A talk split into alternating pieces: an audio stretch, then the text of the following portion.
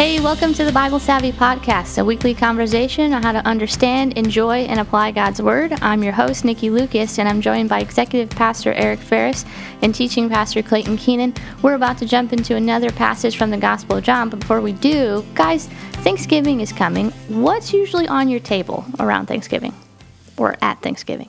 Um, nothing too unusual. We have a fairly like you know traditional you know turkey and potatoes and that sort of thing. What's unusual is that uh, there are usually multiple turkeys and they're like twenty five or thirty pounds each because I have a gigantic family. So my dad will often prepare one like the night before, and so there'll be some like cold turkey that will then either heat up or some people like it cold, um, and then another turkey that is cooked on the day. So there's just there's a lot of turkey to cover the the people we've got. I'm currently astonished that there is not a turkey sound in this sound effects panel. it's really disappointing. So I'll just play a random sound Can effect. you make one Can- yourself? Like Can you do yourself? that's, a, that's a close. rooster. That's close. all right. That's what's on our table. There you go. No, no. Uh, so we are not a big turkey family. So we do have a like a turkey breast, but we also have ham. Uh, and my wife's sweet potato casserole with like the candied what is on top? Pecans. How do you guys say pecan? Boy, I gotta Pecan. think about it. Pecan, pecan, Oh boy, I gotta think about it. Hold on. or Pecan pie. Pecan pie. Pecan. Pecan. pecan, pie. pecan, pie. Sometimes if you're in the deep south, and I kid you not, it's peckin. Eat some pecan pie. Nikki, what's on your Thanksgiving Hey. table? Uh, so, well, I, that's interesting. Very similar to Eric's. Like, we do a turkey breast and then we do a ham. My mom likes ham. My dad and I like turkey. Uh, and then we always have a big pan of stuffed shells with Mm-hmm. Italian sausage. With Italian sausage in them? Oh my Mm-hmm. Yeah, so, you know, you, usually ricotta cheese, spinach, and then uh, s- Italian sausage. There you go. I forgot it for a second. I want an invite to her Thanksgiving. Totally. Come on over. Are you lying? No, you can come over for Thanksgiving. Okay, because I could eat dinner with my family and then come over to your house and have stuffed shells. Phone jail is also on our table, Oh, That's- yes. which well, we've important. which we've discussed in a previous episode. But yeah, Yeah. phone jail is always on the table. All right, well, that sounds like some good stuff. Eric, why don't you tell us what passage we're jumping into? I didn't really believe that you thought that was good stuff. I, f- I feel Oh, like it was good stuff. It's good stuff. It's good stuff. I don't believe it. I don't believe anyone listening to this podcast right now thinks that that conversation about what's on our dinner tables was actually good stuff. I think everybody now wants stuffed shells Stuffed with shells. with ricotta cheese and Got a lot Parmesan of and Italian turkey sausage. and my giant family. Obviously, you want some. Okay, well, here's here's what I think actually just happened. So recently, we saw a list of the top Bible podcasts uh, in the country, or is it in the world?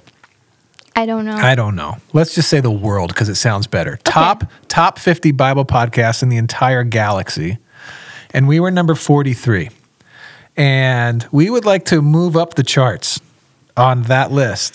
but I think by us discussing what was on our Thanksgiving table, that we might be out of the top fifty at this point. so if you think that's good stuff, okay, it's good stuff. Maybe we just need a little bit of humbling. Okay, and so we need to leave, leave the rankings for a while and then come back with a vengeance. All right. Well, All tell right. us what passage we're looking at. Okay. I am the comma guy today. We are going to be reading at the end of John chapter 15, going into verse 16. And so let's set up the context of this. As you know, because you might have been reading along in the Bible Savvy reading schedule, and we've been in the Gospel of John, or you've been listening to this podcast. And so we've been setting up the context every time we talk. And so the Gospel of John, John's purpose is to show us things Jesus did, things Jesus taught, so that we might come to faith in Jesus as the Son of God and in him find life. And so, all throughout the Gospel of John, people are essentially reacting to Jesus, having conversations. Who is this Jesus? And but now we're kind of at a turning point in the Gospel of John where for the last few chapters, what has happened is Jesus knows that now his time has come and he is quickly moving towards crucifixion on the cross. So he's celebrating the Passover meal with his disciples. And now, what we get in John 13, 14, 15, moving into 16, is Jesus doing a lot of teaching to his disciples, and he is explaining to them what's about to happen. So he's explaining to them, My time has come. He's explaining to them, I am going to leave this earth. I'm going to go back to my father. I'm going to come back again one day. And so he's starting to paint in the picture for them with a lot of teaching. And so we're going to pick up his teaching in chapter 15, the end of chapter 15, starting at verse 26, and we're going to go into chapter 16.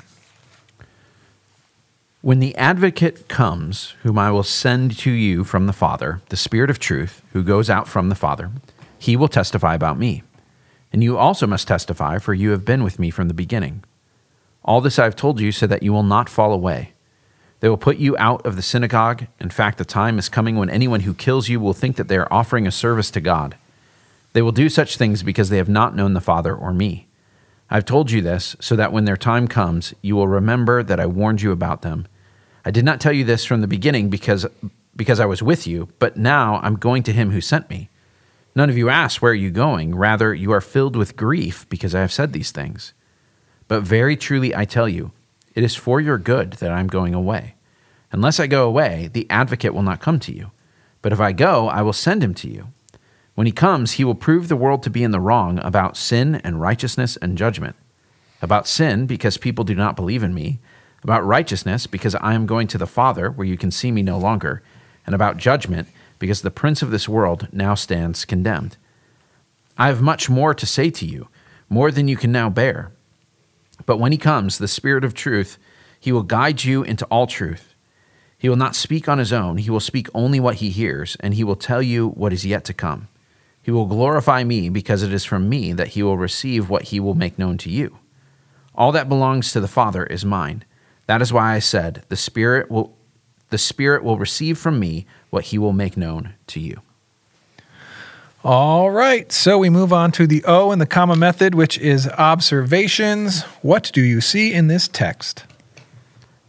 Well, I, I think I see uh, the repetition of uh, talking about the, the Spirit. Um, the Holy Spirit is in there, and uh, different names for the Holy Spirit. So the Advocate, the Spirit of Truth uh, are in there. So um, this is clearly that's a, a, a big theme of what's going on here uh, there's this weird contrast between uh, Jesus saying that it's good for him to leave and then him identifying that the, the disciples are actually grieving because he's leaving. So he's saying, well, that's a good thing. And they're like, no, it's not. You're leaving us. Yeah, I can't imagine that they were believing that for a second. Like how how could you possibly walk around with Jesus and see him perform all of those signs and miracles and teach with authority and then him tell you it's better for you if I go? I that just seems like a hard pill to swallow. It's almost hard to it's almost hard to buy it when you're reading it now. Like even though I've never been physically with Jesus, like for him to say it's better for, for you that I'm going away, I'd be like, I don't know. I like it would it would be really convenient here as a pastor trying to tell people about Jesus. Like if Jesus were somewhere on earth, because then I could just be like, hey, you know, he's right there. Like he's real. Like it's that's a it's one of those ones where you get to that line in the Bible and there's a part of you that goes, yeah, right. Yeah. So if you ask the average Christian today, if Jesus could physically show up and spend the day with you, how excited would you be? it would be unreal. It'd be unreal. Right? And Jesus is somehow saying that him going to the Father and sending the Holy Spirit is better than that. That is just really hard to believe. Which, if I may ga- engage in a little bit of self promotion right now, Nikki, can I do that? Yes, go for okay. it. That is why I co authored a book that is published by uh, Chosen, which is a division of Baker Publishing called The Spirit Within, because that is a really, really hard thought to embrace and unpack. Really? What is better about having the Holy Spirit than having Jesus with you in person?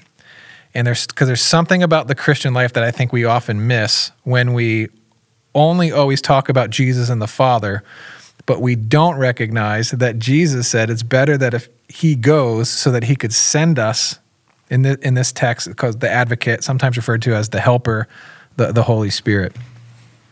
Yeah, I think I think uh, further observations here that help with that is actually to look at what Jesus says the Spirit's going to do. Because obviously he's trying to say this is better, and so then he gives some of the reasons, or some, at least some of the things that will happen when when the Spirit comes. So I see some of those kind of in that that final paragraph there.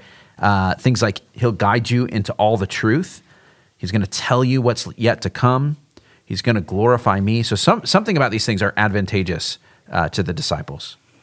What's interesting about that, though, too, is verse 12 when he says, I have much more to say to you, more than what you can now bear. And I think, okay, so then, so then the Holy Spirit's going to come and he's going to speak the things that Jesus tells him to, uh, you know, tells him to say to him. Um, but it's almost like this, I don't know, like uh, this, this, the waiting, the waiting of, of, of him coming to them is almost going to be like maybe this time of preparation you know what I mean? Where it's like, okay, you can't bear what I have to say right now, but eventually you will when the Holy Spirit comes to you. Yeah, and there might even be something about going through the the, the crucifixion and the resurrection, like the the disciples going through that whole experience, mm-hmm.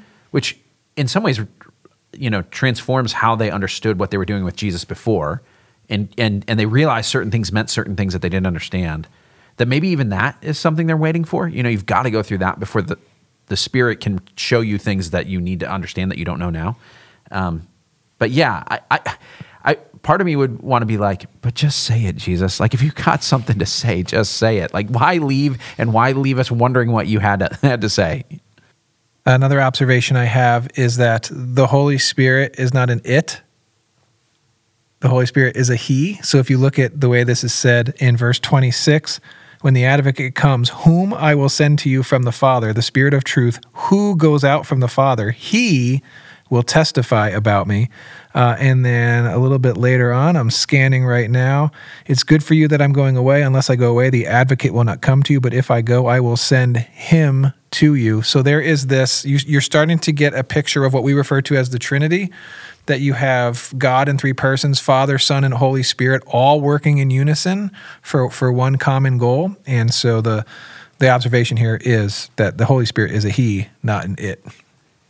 I think uh, another observation at the beginning of chapter 16, Jesus talks about the hard times that are coming.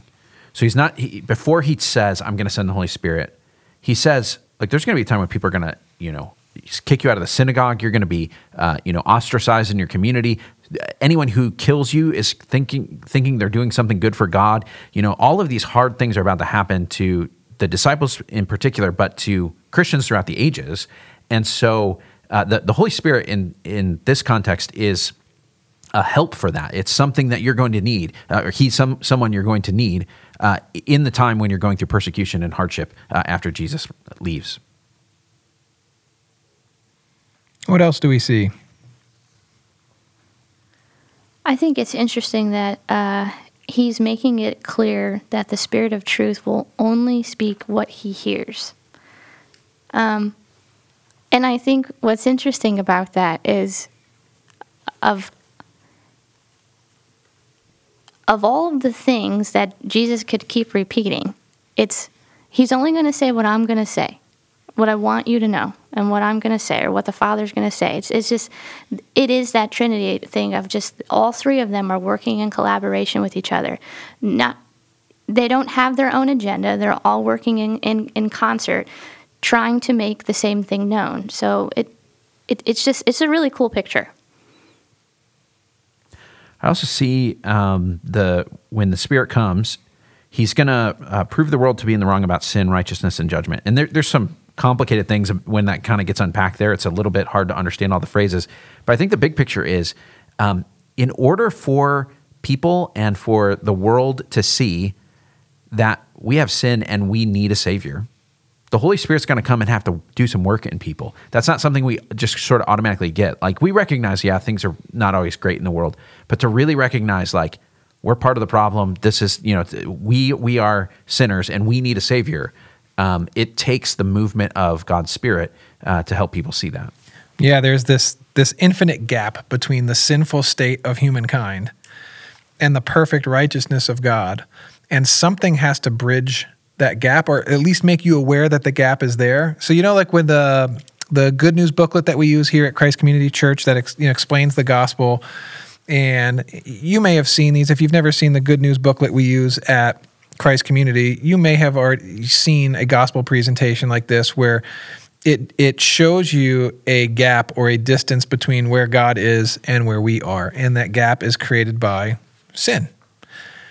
And it is the cross of Jesus that bridges that gap. Jesus accomplishes something for us on the cross that we could never accomplish on our own. But the awareness that a gap even exists, that is part of the job of the Holy Spirit to make us aware of our woeful state before a perfect and holy God. All right, one more observation before we move on to message. In verse 15, he says, All that belongs to the Father is mine. That is why I said, The Spirit will receive from me what he will make known to you. So you see the Father, the Son, and the Spirit all working in unison. And so, you know, I often I often think that or I often run into Christians today who they're like, okay, God the Father, I, I, get that. I might have a hard time thinking of God as a father based on my relationship with my earthly father, but I can conceive of God as Father, a relational God. And Jesus I like, and I see what he did in the Gospels, and he performed miracles and he taught things with authority. The Holy Spirit, mm, kind of like the crazy uncle of the Trinity. Like, I'd kind of be okay if the crazy uncle doesn't show up to the family picnic. And so I, I just think there's something about how maybe it's Western Christians, American Christians, where it's like we're cool with two thirds of the Trinity. But this other third of the Trinity, we either don't know what to do with the Holy Spirit or we don't really fully believe that what Jesus said is true, which is it's better for us that he went back to the Father so that he could send us the Holy Spirit. So that's my last observation. Let's move on to message. What kind of message can we draw out of this text? Um, I, I'm thinking about it uh, with the phrase, don't live like you're alone or, or maybe don't live like you've been abandoned. So I'm, I'm thinking, I've got this image in my mind of let's say you were hiking in the woods and you had you know a friend who was guiding you along and they're, they're very experienced there and they say you know actually i need to go back you know to, to where we parked and uh, don't worry. I'm gonna send i'm gonna send someone else to help you. I know you're not very experienced out here in these woods. And but then you keep going in the woods and this person comes along. Like it's not like he actually sent you know the other helper and but you're walking around in the woods like you are completely alone. You're terrified. You're you're like how am i going to get out? Where am i going to go? Where what, should i do this? Should i do that? And the the other guide is standing right there and saying well you you know i've got something to say. And you never turn you act as if you are completely alone uh, in the woods. And the difference between feeling like you've got a guide and feeling like you're abandoned in the woods is dramatically different. And so i think if we live as if like life i've got to figure it out on my own uh, it creates anxiety. It creates problems. Like we make mistakes. We do all sorts of things that would be mitigated a whole lot if we simply said, you know what? There's another helper. There's an advocate, someone who's there uh, with me. So not not living like we've been abandoned or we're alone. Yeah, mine was that the the Holy Spirit is my guide. Uh, I, I think back to, I think it's in the the Old Testament book of Proverbs when it it instructs us to have a network of advisors to help counsel us. Um, and I think to myself, like that's that's good. That's a practical thing. Like we we want to tap into the wisdom um, of of good good godly people around us. But I've got this all powerful, all knowing, you know, person of the Trinity living inside of me, constantly with me. Um, and a- am I going to him for advice? And am I seeking his help? Um, that's like the ultimate network of advisors right there. Yeah. Uh, my message is cheating a little bit because I'm gonna go. I'm gonna go outside of this text uh, mm-hmm. because when I when I read the the verse where Jesus says it's better for you that I'm going away because unless I go away, the Advocate will not come to you. But if I go, I will send him to you.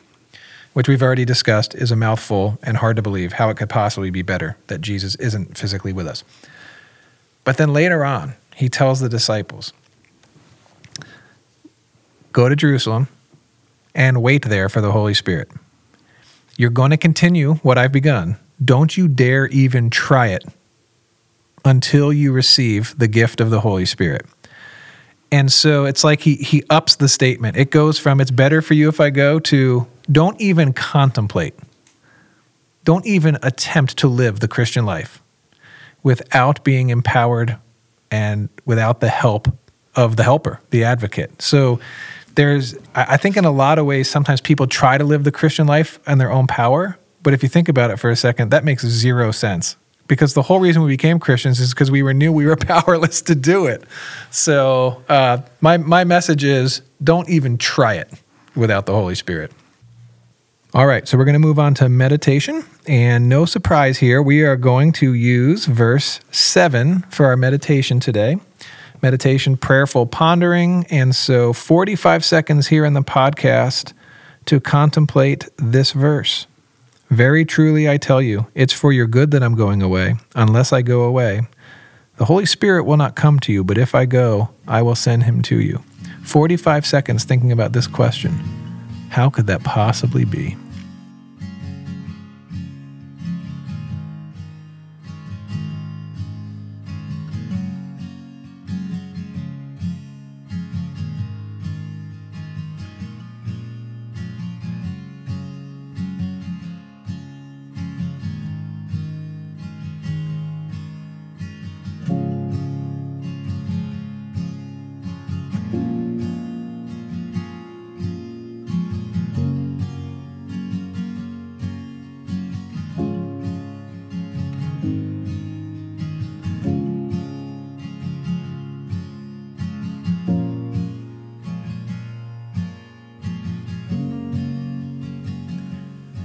All right, and we move on to the A in the comma method, which is application. It's the so what question. What are we going to do about today's text?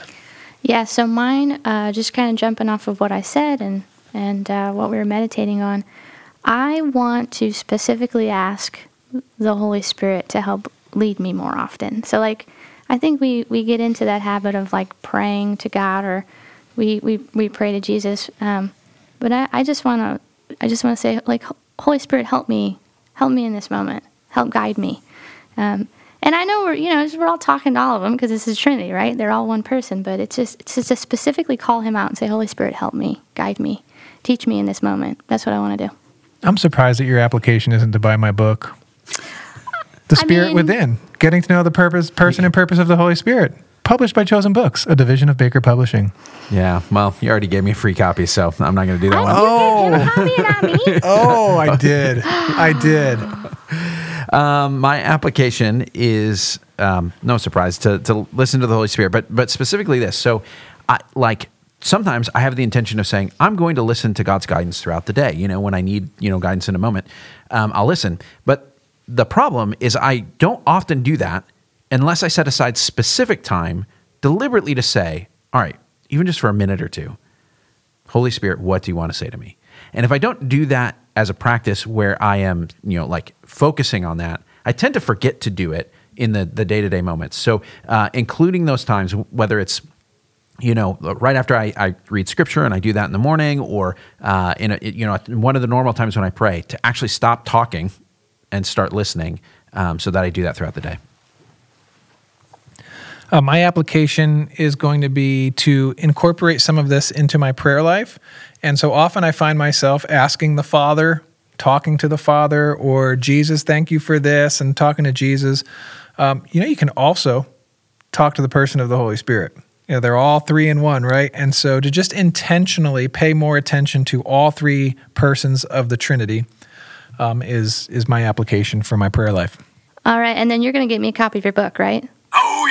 All right. Well, thanks for listening to us this week. Join us next Monday for a new episode. We'll be looking at another passage from the Bible Savvy reading schedule. At, in the meantime, if you're not following along with the reading plan, you can check out BibleSavvy.com to download it and start reading along. You can also subscribe and leave a review on whatever platform you're listening on. Email us your questions or suggestions at podcast at BibleSavvy.com. Lastly, tell your friends, and we'll talk to you next week.